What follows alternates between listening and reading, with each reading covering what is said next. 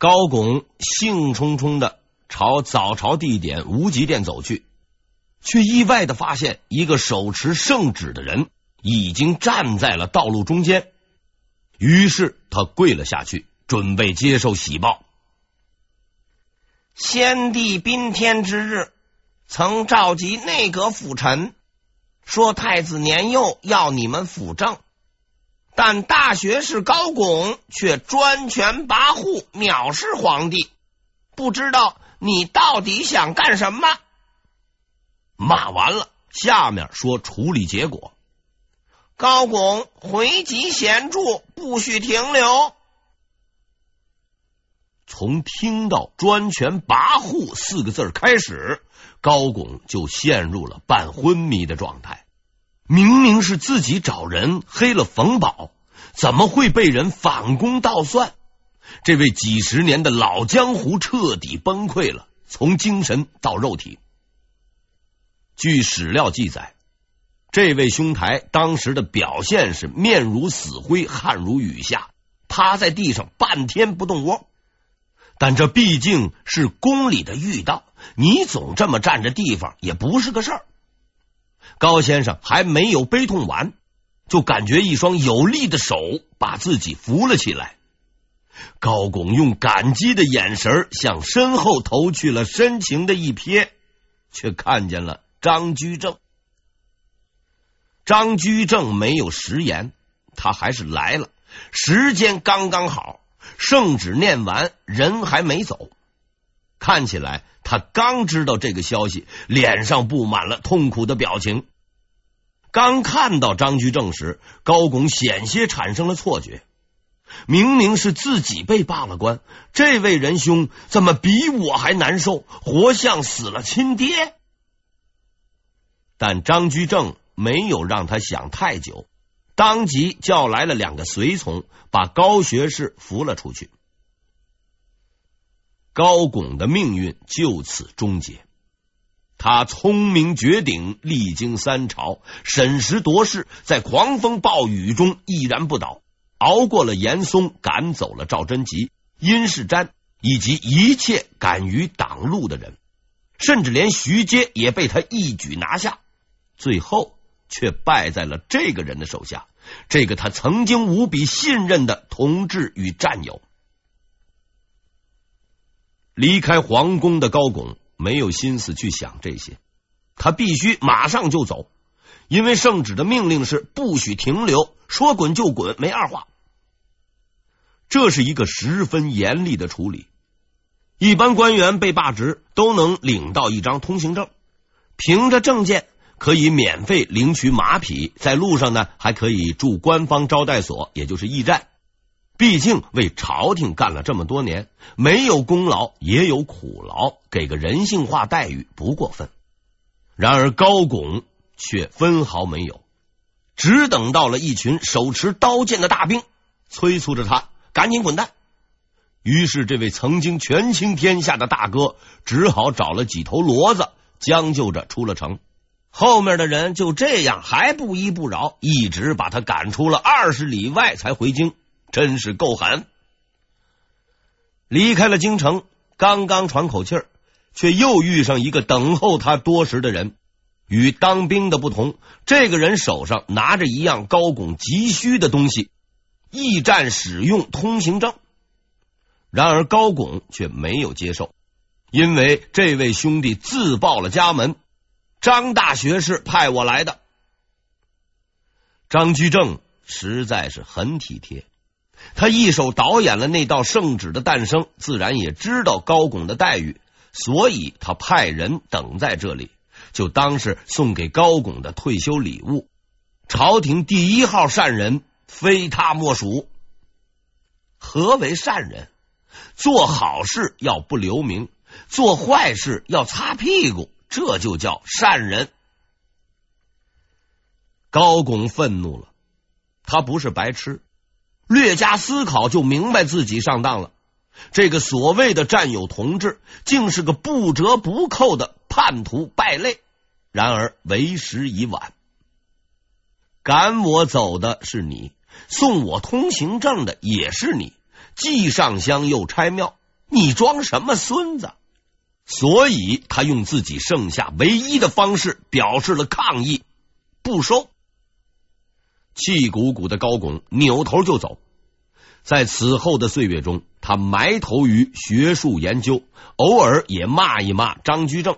为表示对此人的蔑视，他给了这位昔日的同事一个响亮的称呼——荆人。张居正是湖广荆州人。人走了，事情也该完了，这是高拱的想法。然而事实证明，他实在是高估了张居正的道德水平。玩死人不偿命的把戏还在后头。此时最为得意的莫过于张居正了。他巧妙的利用了冯保与高拱的矛盾，只出了几个点子，就整倒了这位老道的政治家，为这个延续了三十余年的死亡游戏画上了句号。自嘉靖二十七年起，在嘉靖的消极怠工下。大明王朝最为优秀的六位天才开始了角逐，除了一边看热闹的杨博外，大家那都是赤膊上阵，近身肉搏。徐阶等死了陆炳，除掉了严世蕃，把持了朝政，却被高拱一竿子打翻，家破人亡。之后，高拱高调上台，风光无限。然而，胜利最终却属于一直低调的张居正。他等到了最后，也熬到了最后，在暗处用一记黑枪结果了高拱，成为了游戏的终结者。严嵩输给了徐阶，不是正义战胜邪恶，而是他不如徐阶狡猾。徐阶输给了高拱，不是高拱更正直，而是因为他更精明。现在我除掉了高拱。所以，事实证明，我才是这个帝国最狡诈、最杰出的天才。再见了，我曾经的朋友；再见了，我曾经的同僚。你的雄心壮志将由我去实现。其实，我们本是同一类人，有着同样的志向与抱负。我也不想坑你，但是很可惜。那个位置实在太挤，大臣是我的棋子儿，皇帝是我的傀儡，天下在我的手中，世间已无人是我的对手。好吧，那么开始我的计划吧，现在是时候了。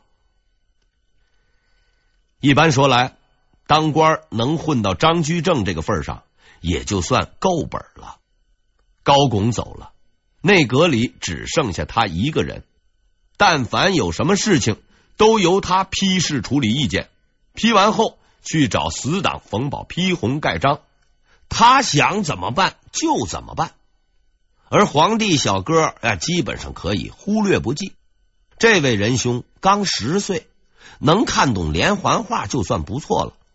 加上皇帝他妈对张首辅还挺暧昧，孤儿寡母全都指望他。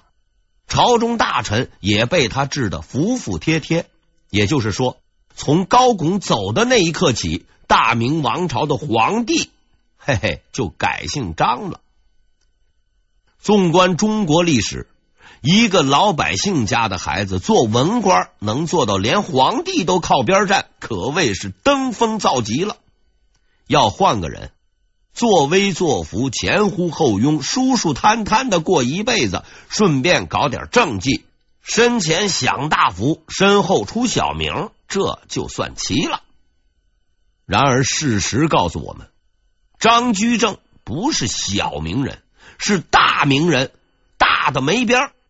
但凡有讲中国话的地方，只要不是文盲村，基本都听过这个人。之所以有如此成就，就是因为他干过一件事情——改革。什么叫改革？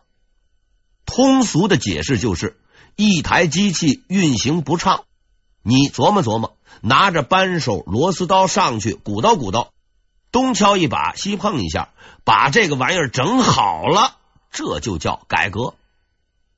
看起来不错，但要真干，那就麻烦了。改革实在是一件大有风险的事情，因为两个字儿利益。你要明白，旧机器虽然破，可是大家要靠它吃饭呐。你上去乱敲一气儿，敲掉哪个部件，没准就砸了谁的饭碗。性格好的找你要饭吃，性格差的抱着炸药包就奔你家去了。总之是不闹你个七荤八素，誓不罢休。如果把天下比作一台机器，那就大了去了。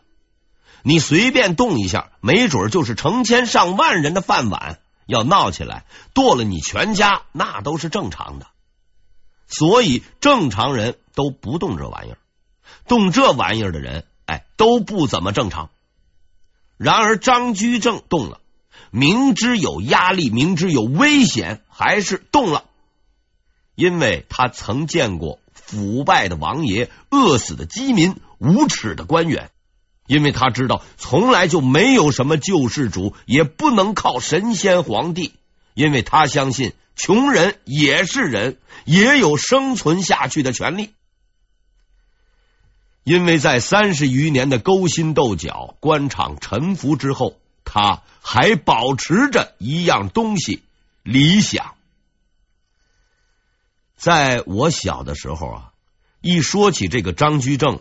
我就会立刻联想到拉板车的，拜多年的胡说八道教育所赐，这位仁兄在我的印象里是天字第一号苦人，清正廉明，努力干活，还特不讨好，整天被奸人整，搞了一个改革还没成功，说的你啊都恨不得上去扶他一把。一直十几年后，我才知道自己被忽悠了。这位张兄弟既不清正也不廉明，拉帮结派、打击异己，那都是家常便饭。要说奸人，那就是个笑话。所有的奸人都被他赶跑了，你说谁最奸？更滑稽的是，不管我左看右看，也没觉得他那个改革失败了。要干的活都干了，要办的事儿都办了，怎么能算失败呢？所以我下面要讲的是一个既不悲惨也不阴郁的故事，一个成功的故事。在张居正之前，最著名的改革应该就是王安石变法。当然，大家都知道王安石失败了。为什么会失败呢？对于这个可以写二十万字论文的题目，我就不凑热闹了。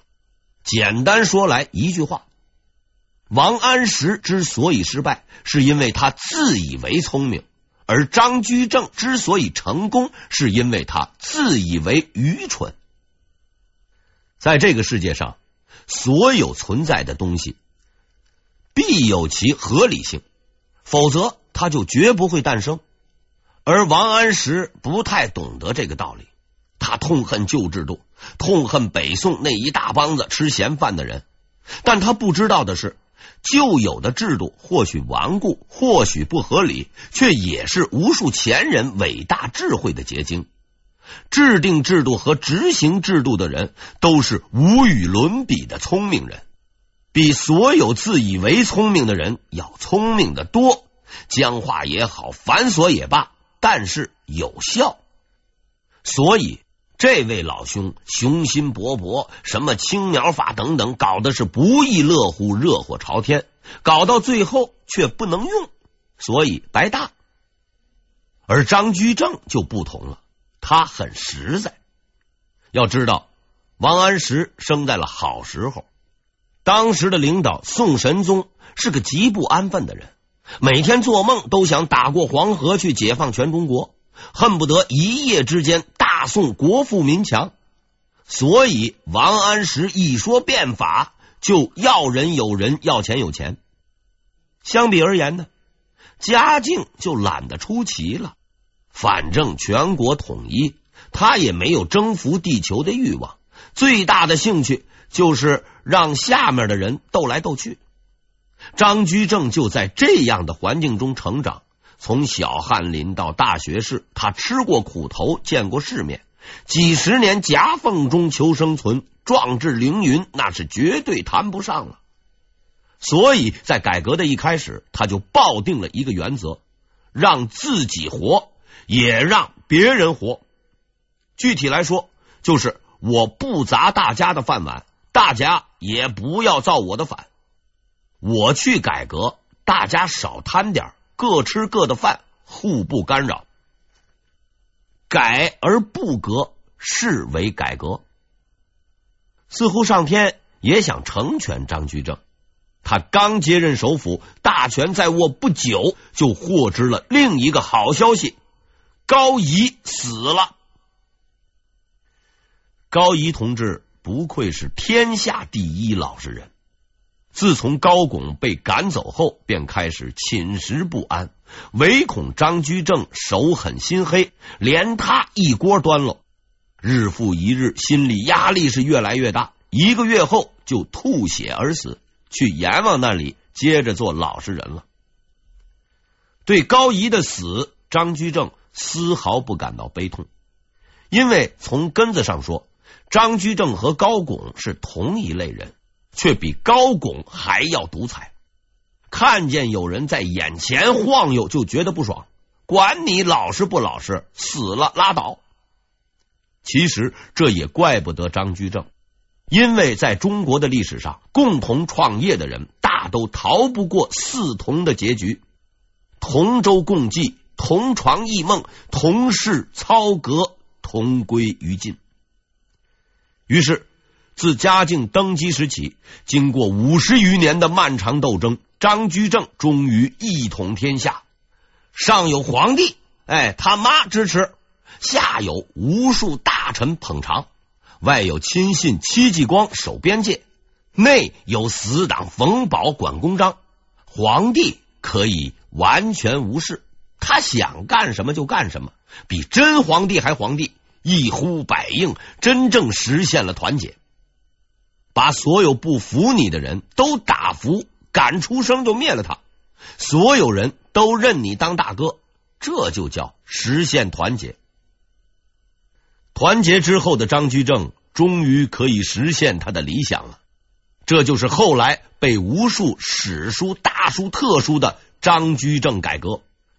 说起改革，总有一大堆的时间、地点、人物以及背景、意义等等等等吧。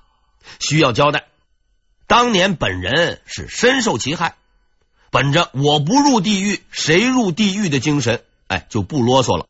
简单说来，张居正干了两件事情。第一件事叫做一条鞭法，这个名字很不起眼，但这件事情却极其重大。用今天的话说，那就是具有跨时代的意义。因为这个跨时代的一条鞭法，改变了自唐朝以来延续了八百年的税制，是中国赋税史上的一个具有里程碑意义的转变。上面这段话是我在历史论文中用的，看了头晕也别见怪，毕竟这话不说也不行。把伟大意义阐述完了，下面说实在的。保证大家哎都能听懂。自古以来，国家收税，老百姓交税，那是天经地义的事情。毕竟朱重八等人不是慈善家，出生入死打江山，多少得有个盼头。怎么收税，各朝各代都不同，但基本上税的种类还是比较固定的，主要分为三块：一是田税。皇帝拼死拼活抢下地盘，你种了皇帝的地，自然要交钱。二是人头税，普天之下莫非王土，天下百姓都是皇帝的子民，哎，也就是说都是他的资源，有几个人交几份钱，这是义务。三是徭役，说穿了就是苦力税，所谓有钱出钱，有力出力。遇到修工程、搞接待的时候，国家不但要你出钱，有时候啊还要你出力。有人可能会说，要是我那里都是山，没田怎么办呢？或者说我有田但不种粮食，又怎么办呢？嘿，这个呀，你不用担心，国家早就替你想好了。权利可以不享受，义务绝对跑不掉。简单说来，是有什么交什么。山里产蘑菇，哎，你就交蘑菇；山里产木材，你就交木材；田里要种苹果，你就交苹果；要种棉花，你就交棉花。收起来放仓库，反正一时半会儿也坏不了。个把刁民可能会问：那我要是捕鱼的渔民呢？你又没有冰箱，鱼总不能放着发臭吧？嘿嘿，放心，朝廷有办法，做成咸鱼不是照样交吗？跑不了你小子。中国的老百姓上千年就背着这么三座大山，苦巴巴的熬日子。实事求是的讲，在中国历史上，大一统王朝的统治者。除了某一些丧心病狂或是急等用钱的人外，对百姓负担还是很重视的。田赋的比例基本都是二十比一，百分之五，或是十比一，百分之十。能收到五比一，也就是百分之二十，就算是重税了。从这个数字看，老百姓的生活在理论上还是能够过下去的。不过很可惜。仅仅是理论上，说起来是那么回事，一操作起来就全乱套。